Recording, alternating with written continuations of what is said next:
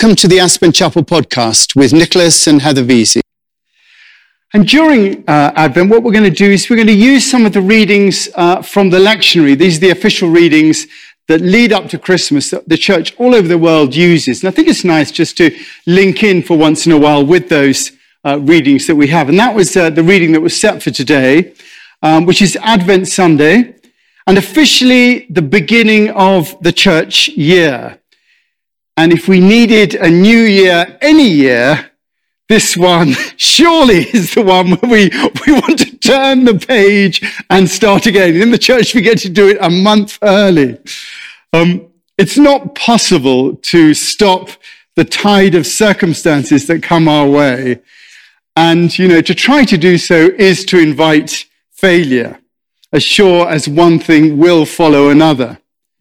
But what the turning of the year does help us with is resetting our minds and hearts to respond in ways that will help us experience a page being turned. Last week I mentioned that this year we seem to have had a harvest of anxiety. Uh, one thing after another is giving us uncertainty that does tend to breed an anxious disposition. And you know, Advent is a true antidote to that.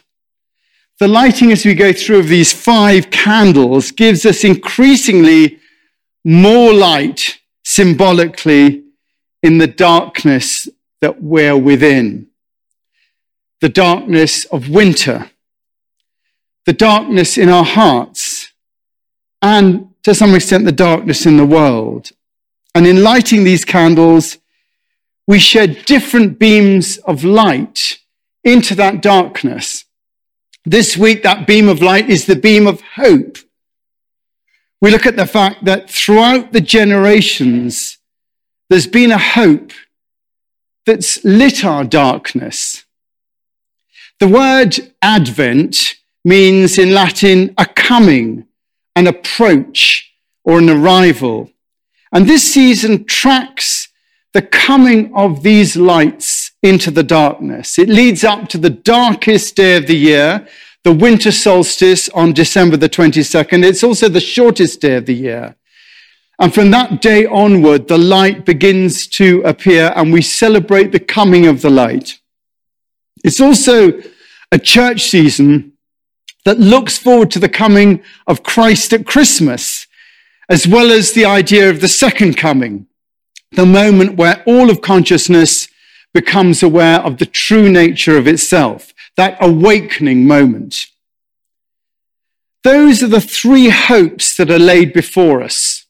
The hope of the coming of Christmas, the hope of all things being made new as all consciousness becomes aware of the divine within itself, and also the hope of our own individual awakening into the endless stream of light that's eternal life. Those are the three hopes of Advent. All of which, I'm afraid, is a far cry from the stripped down thanksgiving that most of us have had, the political uncertainty, the pandemic still swirling around us with hospitals being overwhelmed, the financial uncertainty, and our economy generally suffering from all of that. Advent asks us to look up rather than down, to see that every generation has lived through dark and even darker times than our own, in many cases, even worse, and that each successive generation has survived on the hope that is contained in Advent the hope of Christmas, the hope that there is a divine nature that comes into the world with us and that we can rely on that divine nature. That is the hope of Christmas, that there is a divine nature that is going to come. And in the worlds of Julian of Norwich, um, in the end, all will be well and all manner of things will be well. And to add to that, and if it's not well, then it's not the end.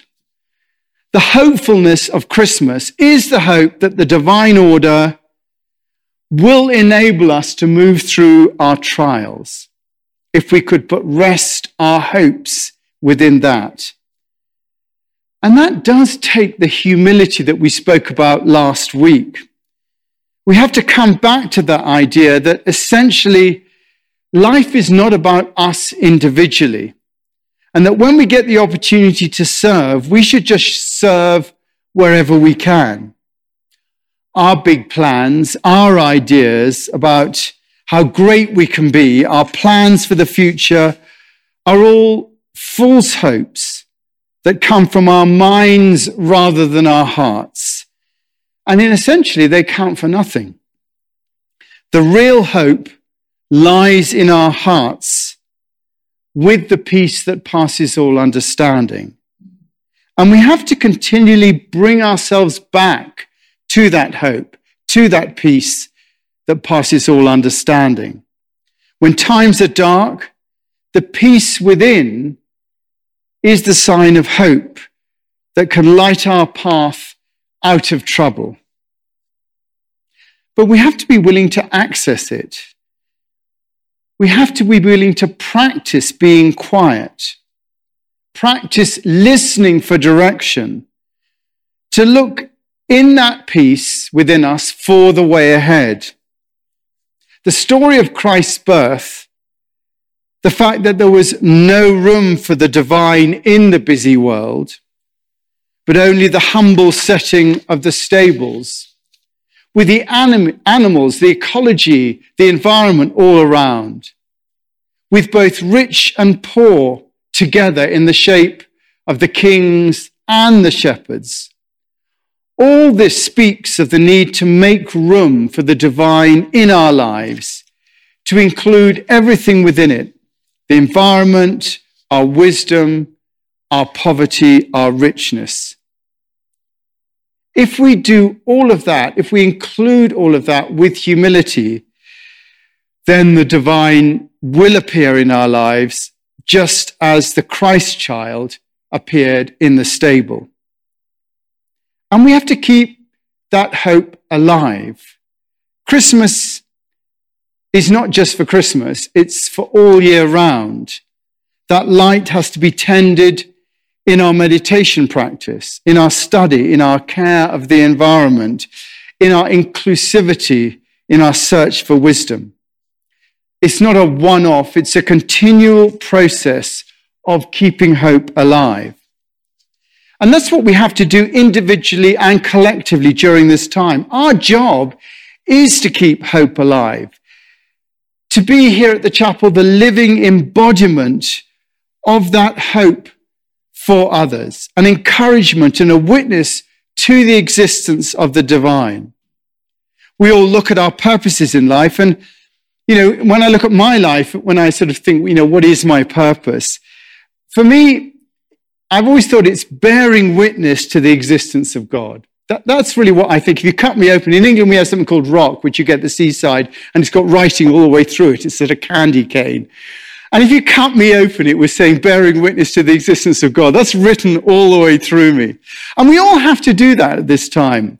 You know, to our family, to our friends, to our community. And we do that by the way that we live our lives. We do that by our bearing, by our attitude, by our calmness, by our kindness, by our unflappability, our willingness to serve. During this time of Advent, we carry this flame of hope to all those around in darkness. So that idea of the divine coming into our lives, Christmas, that's the first hope. And the second part of the hope is that all will end well, that we are all part of a, a great unfolding that some call the second coming, and others call the Great Awakening. And although it seems like we're suffering and it's all going backwards, in the scheme of things, in the 13.7 billion years that consciousness has been gradually evolving, this is all just a blink of an eye. Uh, someone asked Ilia Delio, you know, why with Christianity being here has things not improved? And she said, well, it's early days yet. It's just, you know, a couple of flips of a page this last 2,000 years. When you look at the whole of history, you can see evolution from primitive man to where we are today.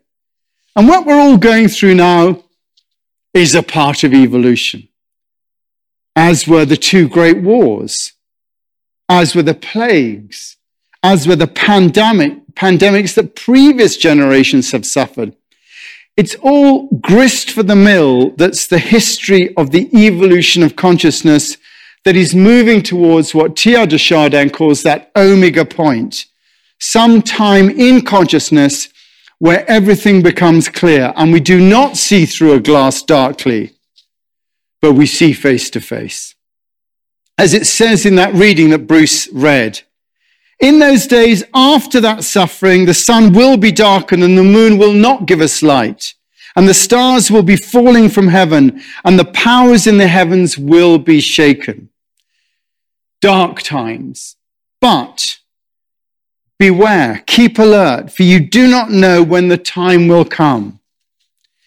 We have to be prepared for that moment to break through time and give us our own moments of completion, our own omega points that show us the way. Because that is the third hope of Advent, that we will be awakened, we will be awakened and shown the way forward, that the mud will settle and our water will become clear and right action, as the Tao Te Ching says, will arise by itself. We have to be prepared for those moments when our hearts will suddenly be presented with a moment of clarity, when we'll be able to see the wood for the trees and we will know what to do. Often that happens, and you know, we're not ready. So we don't act. We miss that moment. We think, oh, I should have done that. I should have spoken at that moment. If only I'd had the presence of mind to say it. But this is saying that if you're ready for those moments of clarity, then you will be able to act. And no matter how lowly your view of your own state, then you will be able to make a difference to all those around you. No matter how lowly you feel you are, you, that, in those moments of clarity, you will make a difference. Because as Einstein said, I never came upon any of my discoveries through the process of rational thinking. I never came to any of my discoveries through the process of rational thinking. He was ready. He was waiting for that moment of clarity. And when it came, boom, he was there to take it. He was ready and waiting for those ideas to come through. And this third hope of Advent is that we're ready and waiting for those ideas that will come through like the Son of Man coming in clouds with great power and glory. That's such a great image. That's the image of those, that, those moments of clarity. An image of awakening, the Son of Man coming through clouds, the clouds of our mind, in great power and glory. The clouds part and we see how to act. But we have to be ready and waiting. Otherwise, we will miss the moment. The moment to give a word of advice to someone in trouble, to seize an opportunity that presents itself, to step into the light and accept a responsibility, to stand up for something important. The hope here is that if we seize these moments, they will make a difference. And the logic of Advent says that it will make a difference. Seen on our own, there seems to be nothing that we can do to affect anything. We're so small, we're so insignificant in the big universe that's around us. But seen in terms of this Advent logic, seen in the idea that there is a divine nature, first hope, that is latent in all things, and that there is an overarching plan and purpose in the evolution of consciousness, hope two, and that as a part of that, if we're ready, we see the clouds part and we will be told where to act, hope three, then we see ourselves as a part of that divine plan.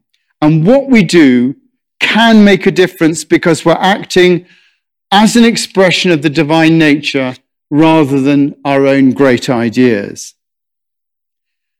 That's the hope that Advent gives us. It's the hope that who we are matters and what we do matters and that we can have an effect on those around us. We can be the light in the darkness, both for our own lives and for the lives of those around us. That's the hope both for us individually and corporately here for us as the chapel, that we can be that beacon on the hill. We can serve and lead away, even if we have our own darkness and our own troubles. We just have to be willing to take those steps that we need to take when the clouds part.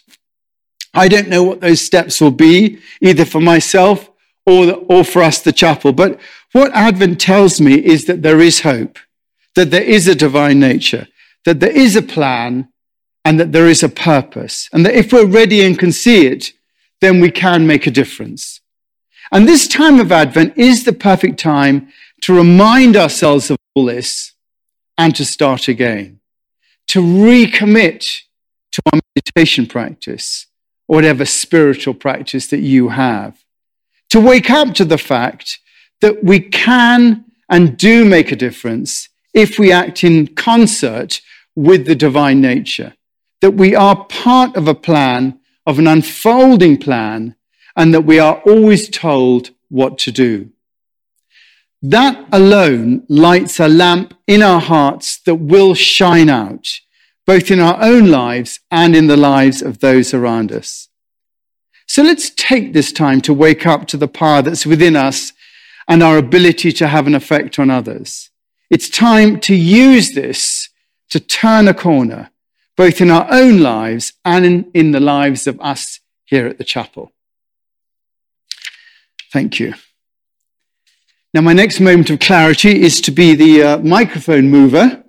So I shall, as the clouds have parted, I shall move this over here. Is that the right place for it? Good, fantastic. There we are.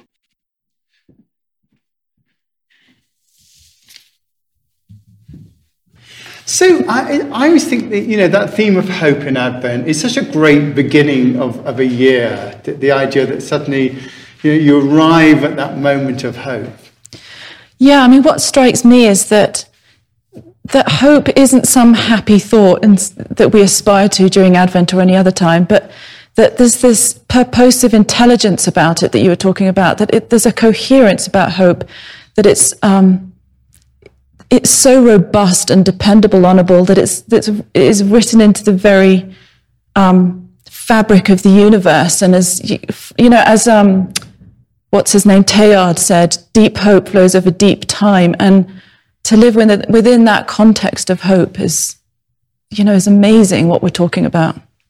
And it does remind us that actually it is our responsibility to be hopeful and to have the humility to realize that we don't have to come up with those great plans that ourselves, but to, to have the humility to fall into our place and to wait for those moments. And and just to be with the simplest of things and to know that even those simplest of things is what does make a difference as we go through our lives. It may be just a, a word to someone in a grocery store or to our partner or whatever it is, just that those little, you know, that, oh, Tears for Fears song, sowing the seeds of love. It is that. It's just that, those little seeds that we drop everywhere.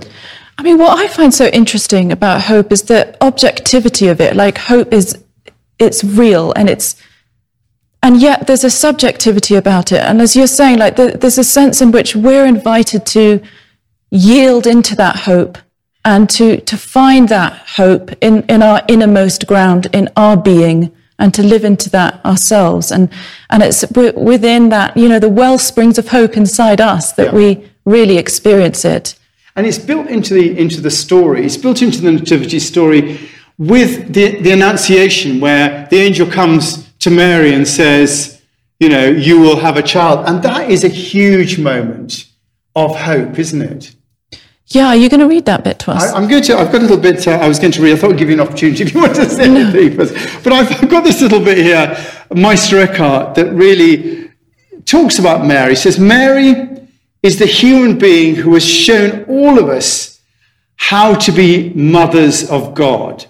She knew how to let go and let be. And the idea of birthing that Christ within us is that, that first hope of Christmas. When the angel appeared to Our Lady, all that she and he said to each other would never have made her the mother of God. But as soon as she gave up her will, that humility, she became once the true mother of the eternal world and conceived God immediately. He became her son by nature.